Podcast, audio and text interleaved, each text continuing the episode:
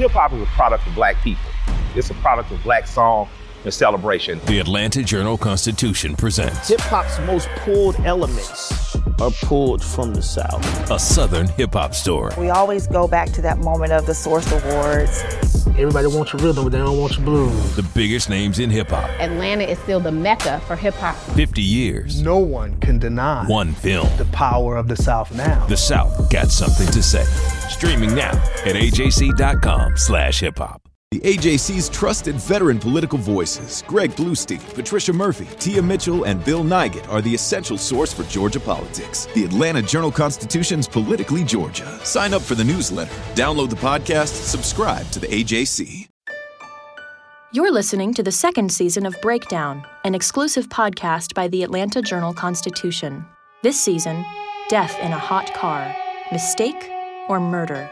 Go to ajcbreakdown.com for additional background, photos, video, and more on the Justin Ross Harris case. Previously on Breakdown. I had a jury out for a number of days, and one juror got mad at another juror and knocked him out with one blow. We had a mistrial in that case. You think Ross's ex-wife and her best friend Angie, you think they're gonna come in here and testify for Ross if for one second they didn't mean exactly what they said? That Ross loved that child more than anything? You think they would have ever come in here for him? Listen, Ross ruined that woman's life. He humiliated her in front of the world. He took her son away. You think, you really think she's gonna come in here and her best friend's gonna come in here and say anything about how much Ross loved his little boy if they didn't know that this was an accident? We're, we're all tired. But the thing is, when you're thinking about how tired you are of all that language and all that, as they said, filth, what we say is his other life, this other side, this other dark side. Hey, those are his words. That's what's in his mind. That is the other Justin Ross Harris. Does your conscience ever kick in? And what does that defendant say?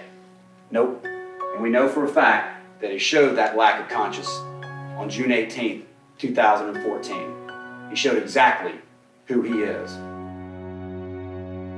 Okay, I'm sure you know by now we finally got a verdict in the state of Georgia versus Justin Ross Harris.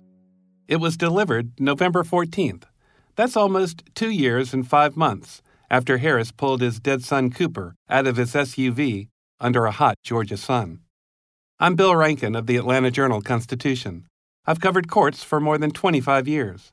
And even now, every single time I hear the words, we have a verdict, my pulse quickens. There's nothing really like it, especially in a criminal case where the stakes are so high justice for a victim, the loss of liberty for a defendant. In the Harris case, deliberations had spilled into their fourth day.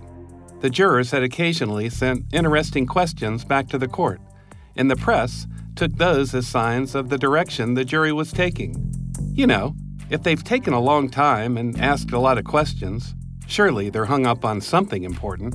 Maybe they'll reach some compromise, find him guilty of some charges, not guilty on others. Little did we know. And anyway, seasoned attorneys and aging legal affairs writers can tell you this nobody really has any idea what the jury's going to do until the jurors file back into the courtroom and do it. So on day four, I watched out a back window as nearly half the jury went outside for a smoke during the mid afternoon break. This time, they all seemed fairly relaxed, which made me think of one thing, and one thing only. They must be close. Hey, full disclosure, that's what I was thinking at that moment. When the jury first got the case, I predicted it'd come back in two days. Of course, what I meant to say was four days.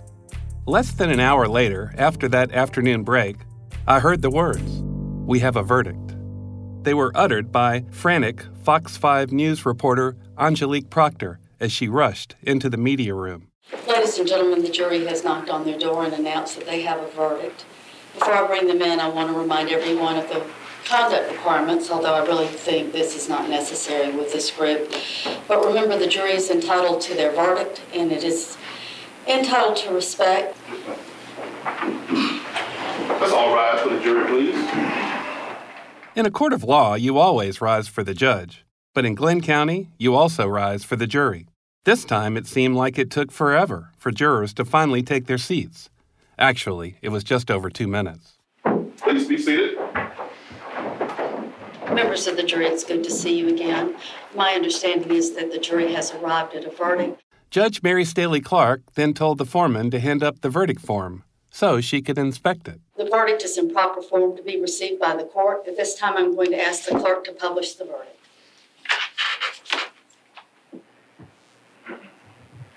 Thank you, Mr. Phillips. In the Superior Court of Cobb County, State of Georgia, State of Georgia versus Justin Ross Harris, defendant, case number 1493124, verdict form. We, the jury, find as follows: count one, malice murder. As count one, we define we find the defendant guilty. This 14th day of November 2016, killed only four person. Count two, felony murder. As count two, we find the defendant guilty. Count three, felony murder. As count three, we find the defendant guilty. And so it went. They found Harris guilty of all eight counts. Guilty of three murder charges, including one for intentionally killing his son, two counts of cruelty to children, three others for sexting with a 15 year old girl. Harris is to be sentenced December 5th back in Cobb County, where the case began. He's facing one of two bad choices life in prison with the possibility of parole, or life without a chance of parole. In an interview the morning after the verdict, lead prosecutor Chuck Boring was asked what he thought the appropriate sentence would be. He didn't directly answer it. Instead, he said this What do you do when you've got somebody that's been proven guilty of intentionally cooking a child in the car? Yes, I expect Harris will get life without parole. Unless he can get his conviction thrown out on appeal, it's very likely he never sets foot in the free world again. As is typical in high profile cases, the prosecution and the defense held press conferences following the verdict. After meeting with the jurors, the prosecution team emerged from the courthouse. Cobb County District Attorney Vic Reynolds spoke first. He didn't try the case, but he signed off on the indictment. I will tell you that today is is not a day we consider a victory. It's not a verdict that we celebrate. In fact, today is a monumentally sad day. It's the culmination of a 29 month journey that ended with the guilty verdicts that the jury returned today. When this case began some two and a half years ago, uh, our goal was singular in nature, and that was to seek justice on behalf of young Cooper Harris, and we believe categorically, unequivocally, that justice was served today. Absolutely. As I've said, the jury was out four days, and on three occasions it asked to see video recordings. Harris's interview with lead detective Phil Stoddard at police headquarters, Harris's meeting with his then wife Leanna shortly thereafter, and Harris returning to his SUV at lunchtime, the day of Cooper's death. Didn't this mean the jury had to be at odds over something? But driving back to Brunswick the day before, I remembered covering the sensational federal trial of a politically connected Atlanta lawyer, Fred Tokars.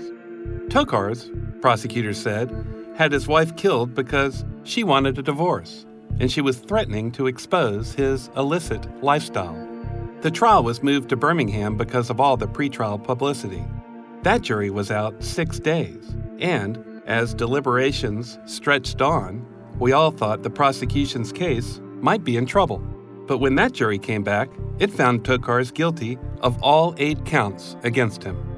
So Monday, as I sat waiting on the Harris jury, I knew it was useless to start thinking it was going to go one way or the other. Later, at the press conference, lead prosecutor Chuck Boring disclosed something that truly surprised me. He relayed what he'd just learned while talking to jurors. We did speak with them. The, the feedback, I mean, they were very diligent. Uh, and speaking with them, they were uh, almost uh, unanimous early on, um, but they thought there was a, a, duty they had to go through all the evidence and make sure that they weren't missing anything. So I, I really have to tip my hat to these jurors. They were honestly just amazing. Almost unanimous right off the bat? Wow, I never expected that. The jurors also told the prosecution there wasn't one single piece of evidence that led them to find Harris guilty. It wasn't just one thing, and speaking with the jurors, it was, you know, the, just everything. You look at one thing, maybe that could be excusable, but then you look at this part and this part and this part, and the only thing that makes sense was his guilt. The entirety of it. You know, honestly, going through every little bit of it. It wasn't one thing that they said, this proves malice. It was everything. Boring said it took a while for Cobb prosecutors to come to grips with the idea that Cooper's killing was intentional. After going through all the evidence and one by one, kind of as the investigation did, it was we thought initially maybe this was a negligent homicide, and then the actual facts, the evidence stared us in the face and stared the detectives in the face, and you couldn't ignore it. Reynolds, the DA, agreed. And I will tell you that in this case, literally from the very beginning, the Cobb PD, when they reached out to us, said something is not right about this case. Mm-hmm. There's something wrong about this case.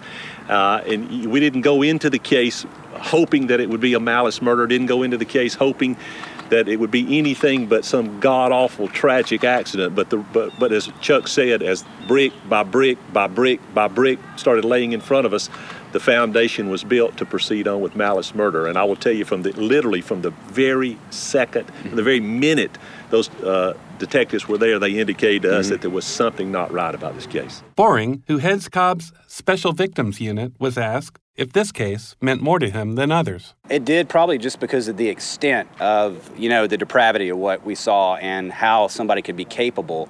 And you have to accept that somebody's capable of this level of evil. And we see it, and, you know, as far as we're jaded, we know that this is possible, but seeing it to this level, doing that to another human being, you know, even for the people like us, you know, Mr. Reynolds, Mr. Tr- uh, Evans, Ms. Treadaway, see, you know, cases involving, you know, death all the time and horrible things. Even this was just, it, it, it really affected everybody. Boring added, And I think this is one of those occasions where obviously the actions speak louder than words in this case. And anybody who could do this, and the evidence showed that he did this intentionally, he has malice in his heart, absolutely. So oftentimes with these cases we deal with, if it's somebody in a position of responsibility, somebody um, in a religious organization, something like that, that everybody in the world thinks is this great person, oftentimes we find those are the people that take advantage of the most vulnerable. And I think this case kind of screams that. the prosecution team made its comments on the lawn just outside the Glynn County Courthouse. Giant live oaks draped with Spanish moss served as a fitting Golden Isles backdrop.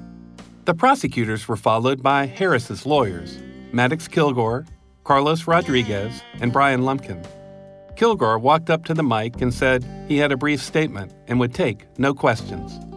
He began by saying he felt so lucky to be a part of the greatest criminal justice system in the world. but sometimes there are breakdowns in the system. And when an innocent person is convicted, there's been um, there's been some breakdowns in the system, and that's what happened here. Over the next couple of uh, months and years, we're going to work toward um, getting to the bottom of some of those breakdowns. Just moments earlier, Boring had insisted the evidence screamed out that Harris was a depraved man who, with a malicious heart, killed his only child. Kilgore said that was not true at all.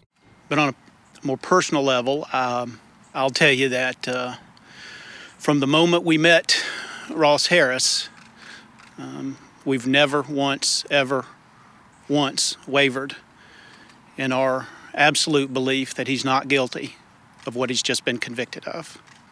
Each time I take a new person over to the jail, a new lawyer, an investigator, we walk out of the jail and inevitably they turn their head to me and say, My God, he's really not guilty.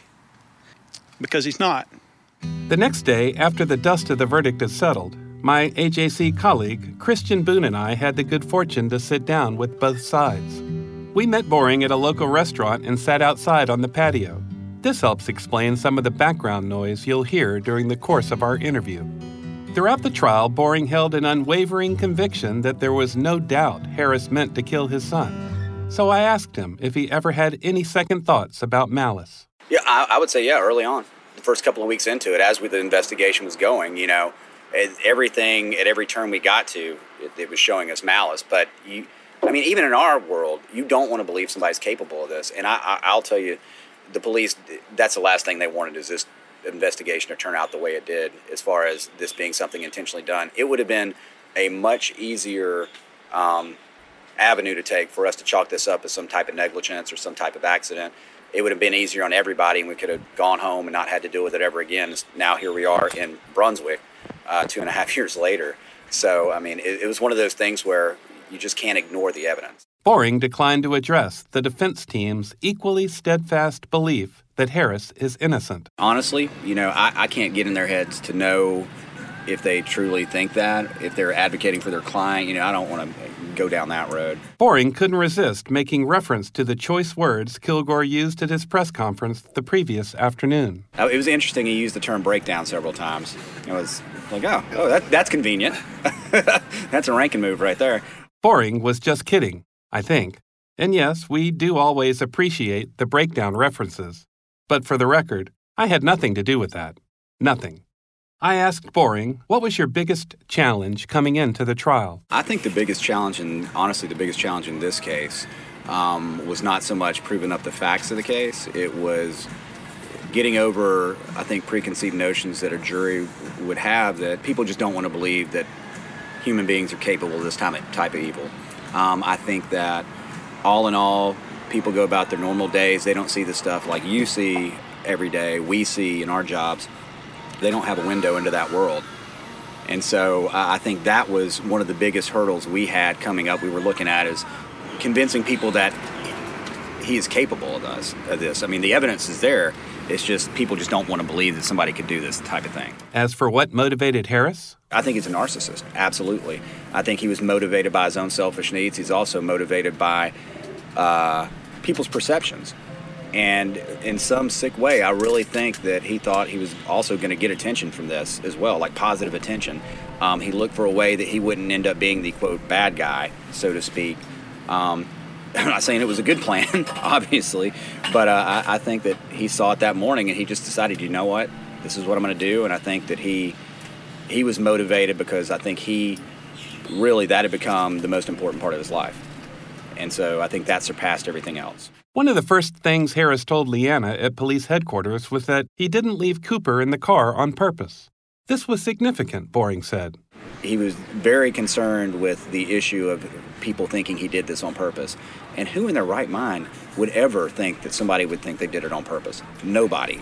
And so that I think that was telling too. So was the videotaped interview of Harris with Detective Stoddard, Boring said.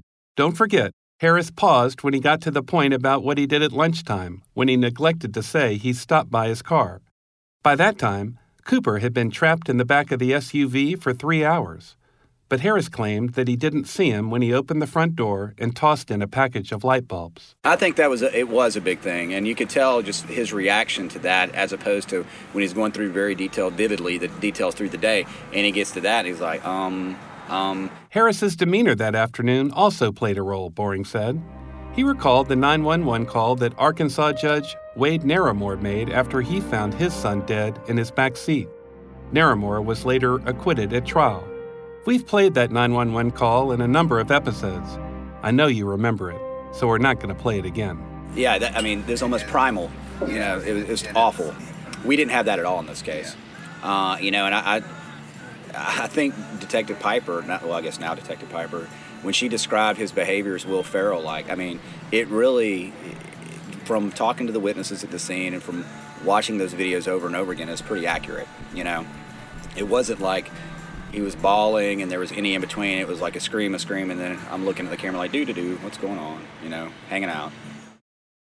Our journalists at the Atlanta Journal Constitution are working around the clock to keep you updated on all the developments surrounding the Trump indictment. Now, the AJC is putting all of our coverage in one place with our new Trump 19 newsletter. Every Wednesday, you'll have our latest coverage and analysis on this historic case in your inbox. So sign up for free today at ajc.com slash indictment newsletter. That's all one word. ajc.com slash indictment newsletter.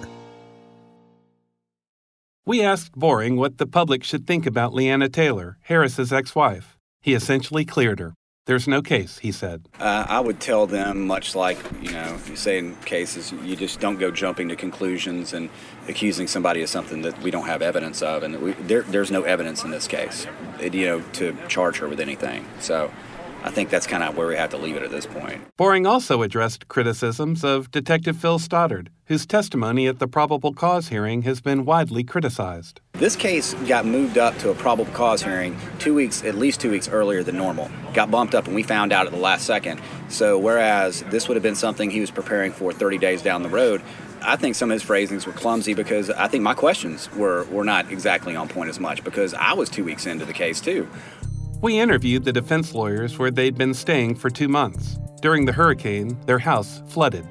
Remnants of their war room, with big strategy charts taped to a wall, were still in view. The atmosphere here was somber. Here's Kilgore on his reaction to the verdict. We're extremely surprised by the verdict. Frankly, stunned. The um, guilty on malice murder and felony murder were the. It was the last scenario that we expected. The defense team thought that over four weeks of testimony, they'd only had two bad days, and they felt like they were in good shape, even when the prosecution rested its case. And we felt that um, not only were we in the case, uh, but we felt strongly that uh, not guilty on murder was um, likely to highly likely when the state rested. When we put up the witnesses we did, we thought it was highly, highly likely that he was going to be found not guilty of murder.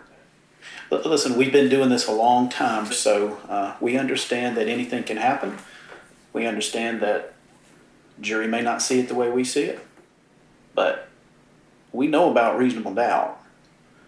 You know, we know evidence, overwhelming evidence of innocence when it's staring us in the face. And those are two things that we understand and that we know. I, don't I don't want to suggest that we were cocky about the outcome, but um, it was our belief that if the jury had listened to the evidence and followed the judge's instructions, Ross was going to be found not guilty of all three counts of murder. And we believe that very strongly. So we are very, very surprised and very hurt. Kilgore said he doesn't talk to jurors after a trial. He left that up to his co counsels, Carlos Rodriguez and Brian Lumpkin. Lumpkin said he was surprised by the jury's reception. There was a sense of, obviously, a sense of relief because they're done, but almost a frivolity of, of, there was just not that sense of the gravity of having just convicted somebody of such a horrible crime. And that's what most bothered me. Although they were complimentary of our job, um, there wasn't any discussion about how difficult it was or any indication of going back and forth. They just didn't. I got the sense they didn't want to talk to us about the deliberations at all. There was one particular juror who seemed by themselves and uh, seemed to be a bit bothered with it. Um, and that juror was taken out by the bailiff. And uh, but the rest of them, just like a mix and mingle, basically, and that's that's really bothersome. That you would hope at least there were some explanation of, gosh, this is such a hard decision. Rodriguez had a similar reaction. Brian and I walked in to the jury room uh, broken after spending the last hour with Ross in a holding cell. You know, tears in our eyes and seeing smiles on jurors' faces uh, was the last thing that we expected to see. Obviously, we didn't anticipate guilty on malice, and certainly we're optimistic and hopeful for not guilty on the murder charges. But not a single question from the jurors about a piece of evidence, not a single question about a witness's testimony.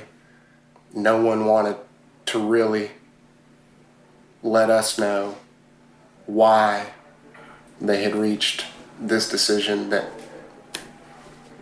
we never thought was really possible. Kilgore once again accused Cobb police of a rush to judgment. We're extremely disappointed in some of the assertions and shortcomings and um, affirmatively misleading testimony from detectives in this case. That doesn't mean I'm not painting the entire department with a broad brush, but um, we're disappointed. We're disappointed. Kilgore said he believed the breakdowns in the system that he'd referred to the day before affected the final verdict. He also said the defense team will continue to represent Harris on his motion for a new trial and any subsequent appeals. This case is not over. We're going to have our day before the Supreme Court of Georgia. And, and hopefully, at, at that juncture, uh, some of these breakdowns uh, will come to light um, and we'll have another chance at trial. A lingering issue in the case was the police department's treatment of Leanna Taylor, Cooper's mother and Harris's ex wife. Police expressed suspicions about her early on that she was in league with her husband to kill their son. Even at the very end of the case, Detective Stoddard wouldn't let go of her. He remarked on the witness stand that she had always been a suspect. Kilgore criticized Cobb police for saying Leanna was a suspect in the case and then never letting it go. Cobb Police Department believes and continues to believe that somehow Leanna Taylor is involved in this. It's crazy. It's absolutely, completely ludicrous to think she could have any knowledge or involvement in Ross forgetting Cooper that day. It's nuts. Kilgore also had this to say about Leanna. But the second thing that I want to tell you about Leanna Taylor, besides being one of the strongest women I have ever met in my life, she is um, deeply, uh, deeply um, committed to her faith. She believes that when Cooper passed, that he went to a better place. She believes that to this day with all of her heart, as do we. We believe that. We believe that. Um, Without question. We believe that Cooper uh, is in paradise. Her strength comes from her faith uh, in Christ, and um, her belief that one day she'll be um, reunited with um, not only with Christ, but with her son. And we believe that too. Here's Rodriguez. And it's the same for Ross. And it's exactly why he said the things that he said to her in that interview. They're reaffirming to each other that they have to have faith, that they have to trust that, that accidents happen, that uh, things don't slip by, things don't slip by God, that there is a bigger purpose. We don't have to understand it. Just like I'm not going to understand this verdict. Kilgore once again repeated his assertion that the prosecution got it all wrong. We've believed from the very beginning that Ross was innocent. We've had the luxury of meeting with him hours after Cooper died and being with him on a regular basis over almost two and a half years. And it's never crossed our mind for one second that this was what the state said it was. Never, it's never crossed our mind for one moment that this was intentional. This belief made it extremely difficult for the defense team when it met with Harris in a holding cell shortly after the verdict. We met with Ross in the back room afterwards, and he wanted to talk about Cooper and how much he missed him. He wanted to um, console us. He's a talker. He didn't want us to feel bad, and so he spent a lot of time telling us what a great job we had done and how we had encouraged him over the years and how uh, he was so uh, blessed and encouraged that that three men believed him and believed in him so strongly and cared for him and loved him. You know, moments after being found guilty of murdering his child, he was worried about us. He was worried about his parents. He was terrified what this was going to do to his mom and dad. He was worried about Leanna. He was worried, frankly, about everybody but himself. He told us over and over that his faith in, in, in God had had held him up. He told us over and over that God had been faithful. And we uh, you know, we prayed.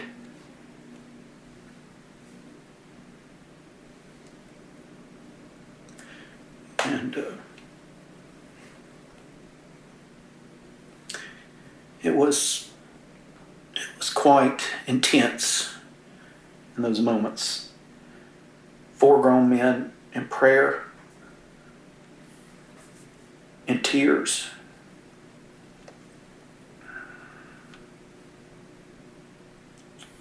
It was um, it was something I'll never forget. Kilgore said Harris surprised them when he sat down at the defense table for the last time. When the jury was coming in, you know, in the most terrifying moment of his life, Ross was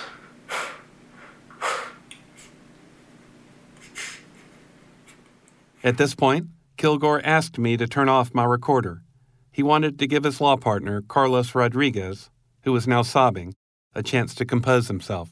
Moments later, Kilgore motioned for me to turn the recorder back on again. What I want you to know is that in those um, in those moments when we were sitting there at the counsel table, when the jury was about to come in, Ross uh, Ross was asking Carlos about his wife. Because Carlos's wife was in the hospital this week, last week, and uh, we shared that with him. And um, you know, just a minute before his fate is going to be announced, he's asking about Carlos's wife. It doesn't surprise any of us at all, because that's that's the kind of um, selfless sort of person that Ross uh, is. We, we certainly tried to demonstrate that through his family and friends. After we spent an hour with him or so after the verdict, well, after the hugs, and it was time to say goodbye. The last thing that Ross said to us was encouraging Carlos to spend time with his family and to take his daughter to church.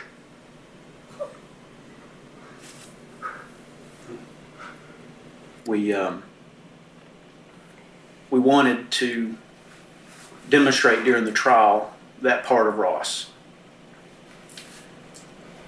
and um, I'm afraid that we failed. I'm afraid that we failed to um, to get that across. That was an interview I'll never forget. Marietta criminal defense attorney Ashley Merchant, who closely followed the trial, said she can only imagine what the defense attorneys are going through. It's crushing when you think that your client is innocent and they get convicted and you know that they're going to prison for the rest of their lives. That's that is very very hard to deal with. And so, you know, I, I feel really bad for the lawyers because they've fought so hard. Defense lawyers don't often find themselves in such a position, she said. Most of the time, you got to realize most of the time, the, the clients that we're defending at trial, most of the time, did it or some version of it. So those are the cases that you're dealing with. And, you know, and this is one of those where I think that they completely believe that their client was innocent. And what kind of compounds it for me as a, as a lawyer, and, and I'm sure for them, is they don't think they got a fair trial.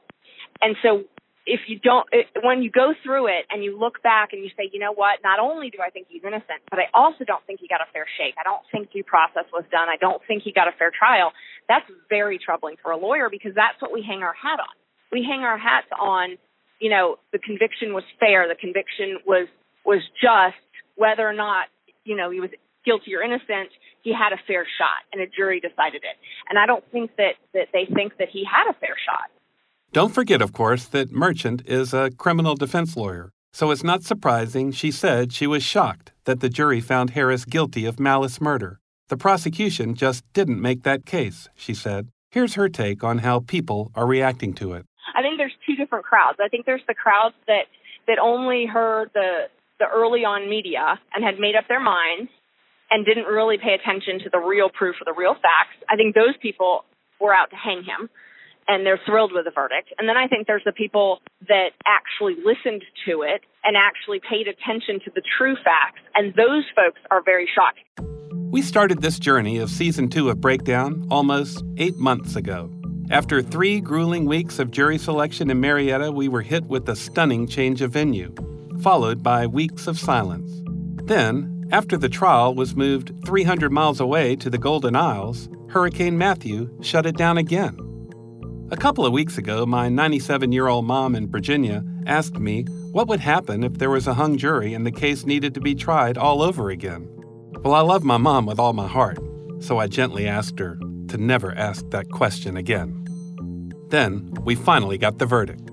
As for that guilty verdict for malice murder, it's one I'll be thinking about for years and years. There are some things about this case that I'm certain of. There was no smoking gun, no DNA, no fingerprints, no courthouse full of eyewitnesses. There was a mountain of incriminating evidence against Harris, but most all of it could be read two ways. I also know that only one person in the world knows for sure what happened on that hot June day in 2014 when an adorable 22 month old boy was left alone for seven hours in an overheated SUV and died a horrible, horrible death. The detectives don't know. The people on the scene didn't know. The prosecutors, the defense, they don't know. And I surely don't know. The only person who knows for sure what exactly happened is Justin Ross Harris. But we didn't get to hear from him at the trial, and now the jury has spoken. Throughout this season, I've tried to explain the intricacies of our criminal justice system through the prism of a sensational, high profile case. I've also tried to show how these unthinkable, gut wrenching tragedies can occur, even to the best of parents. If this podcast has helped raise awareness of the dangers of leaving kids in cars, if it's prodded parents to take affirmative steps to prevent something like this from ever happening to their child, well, that is fantastic. Look back, everybody. Look back. In episode one, I talked to Janette Fennell.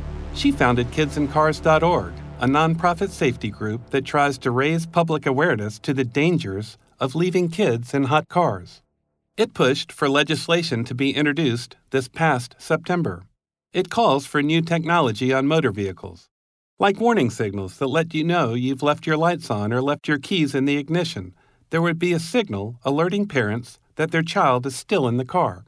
Fennell said that, going in, she was extremely concerned about the ramifications of Harris's trial, and she continues to be concerned now that it's over. Well, of course, you know, we are devastated no matter um, what the circumstances are anytime a child lose their, loses their life in this manner. And we need to be clear that kidsandcars.org is, you know, we are not lawyers and we certainly were not on the jury. But we did follow this case very, very closely. And, you know, from the get go, we felt it was going to be difficult, if not maybe even impossible, that he would get a chance at a fair trial. Um, there was so much misinformation that was put out, and not only in Georgia, but on a national basis. What are her thoughts on the verdict? We've really had two different reactions um, that could have come out of this.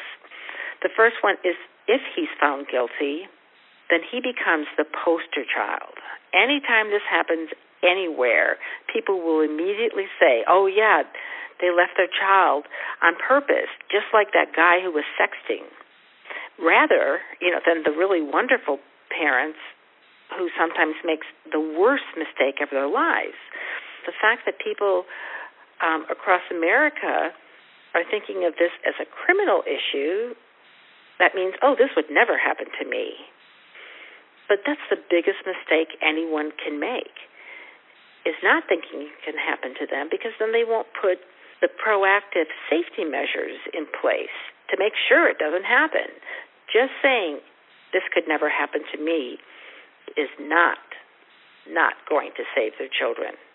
From the beginning of this trial, I worked hard to bring you a podcast that took a deep dive into the hot car murder case.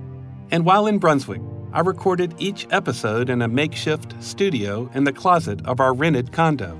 Believe me, when I started out as a print journalist more than 30 years ago, there was no way anyone could have convinced me something like this would ever happen. But I've greatly enjoyed bringing season two of Breakdown to you, and I hope you've enjoyed it as well. I'm very thankful to my newspaper, the Atlanta Journal Constitution, for giving me this opportunity. And if you'd like for us to continue on to season three, please let us hear from you. But most important, thank you so very much for listening. Before I discharge you, I'd like to say to you that you've seen, in my opinion, very good trial work. The lawyers have done an outstanding job in representing Mr. Harris and making sure that not only were his rights um, protected, and you know, sometimes we get a little jaded about rights, but rights matter because they define us as a, as a society. And um, If heaven forbid we ever find ourselves in a circumstance or our family in a circumstance, we want to make sure we live in a society where um, those rights protected to us are there for us. It's an equalizer. It makes us all equal under the law. And that's one of the hallmarks of American society. Y'all have been a true pleasure to work with. You showed up on time, you've worked really hard, you've been attentive, all the things that I would say A plus plus jurors do, you all did. And I absolutely appreciate that very much. It's made it so much easier on all of us. I'm going to excuse you to your jury room. Y'all take your time to decompress. So if you'll step out, and we'll step back to see you in a moment and let you know what's all right, the jury, please. Please watch yourself going down. This court stands in recess.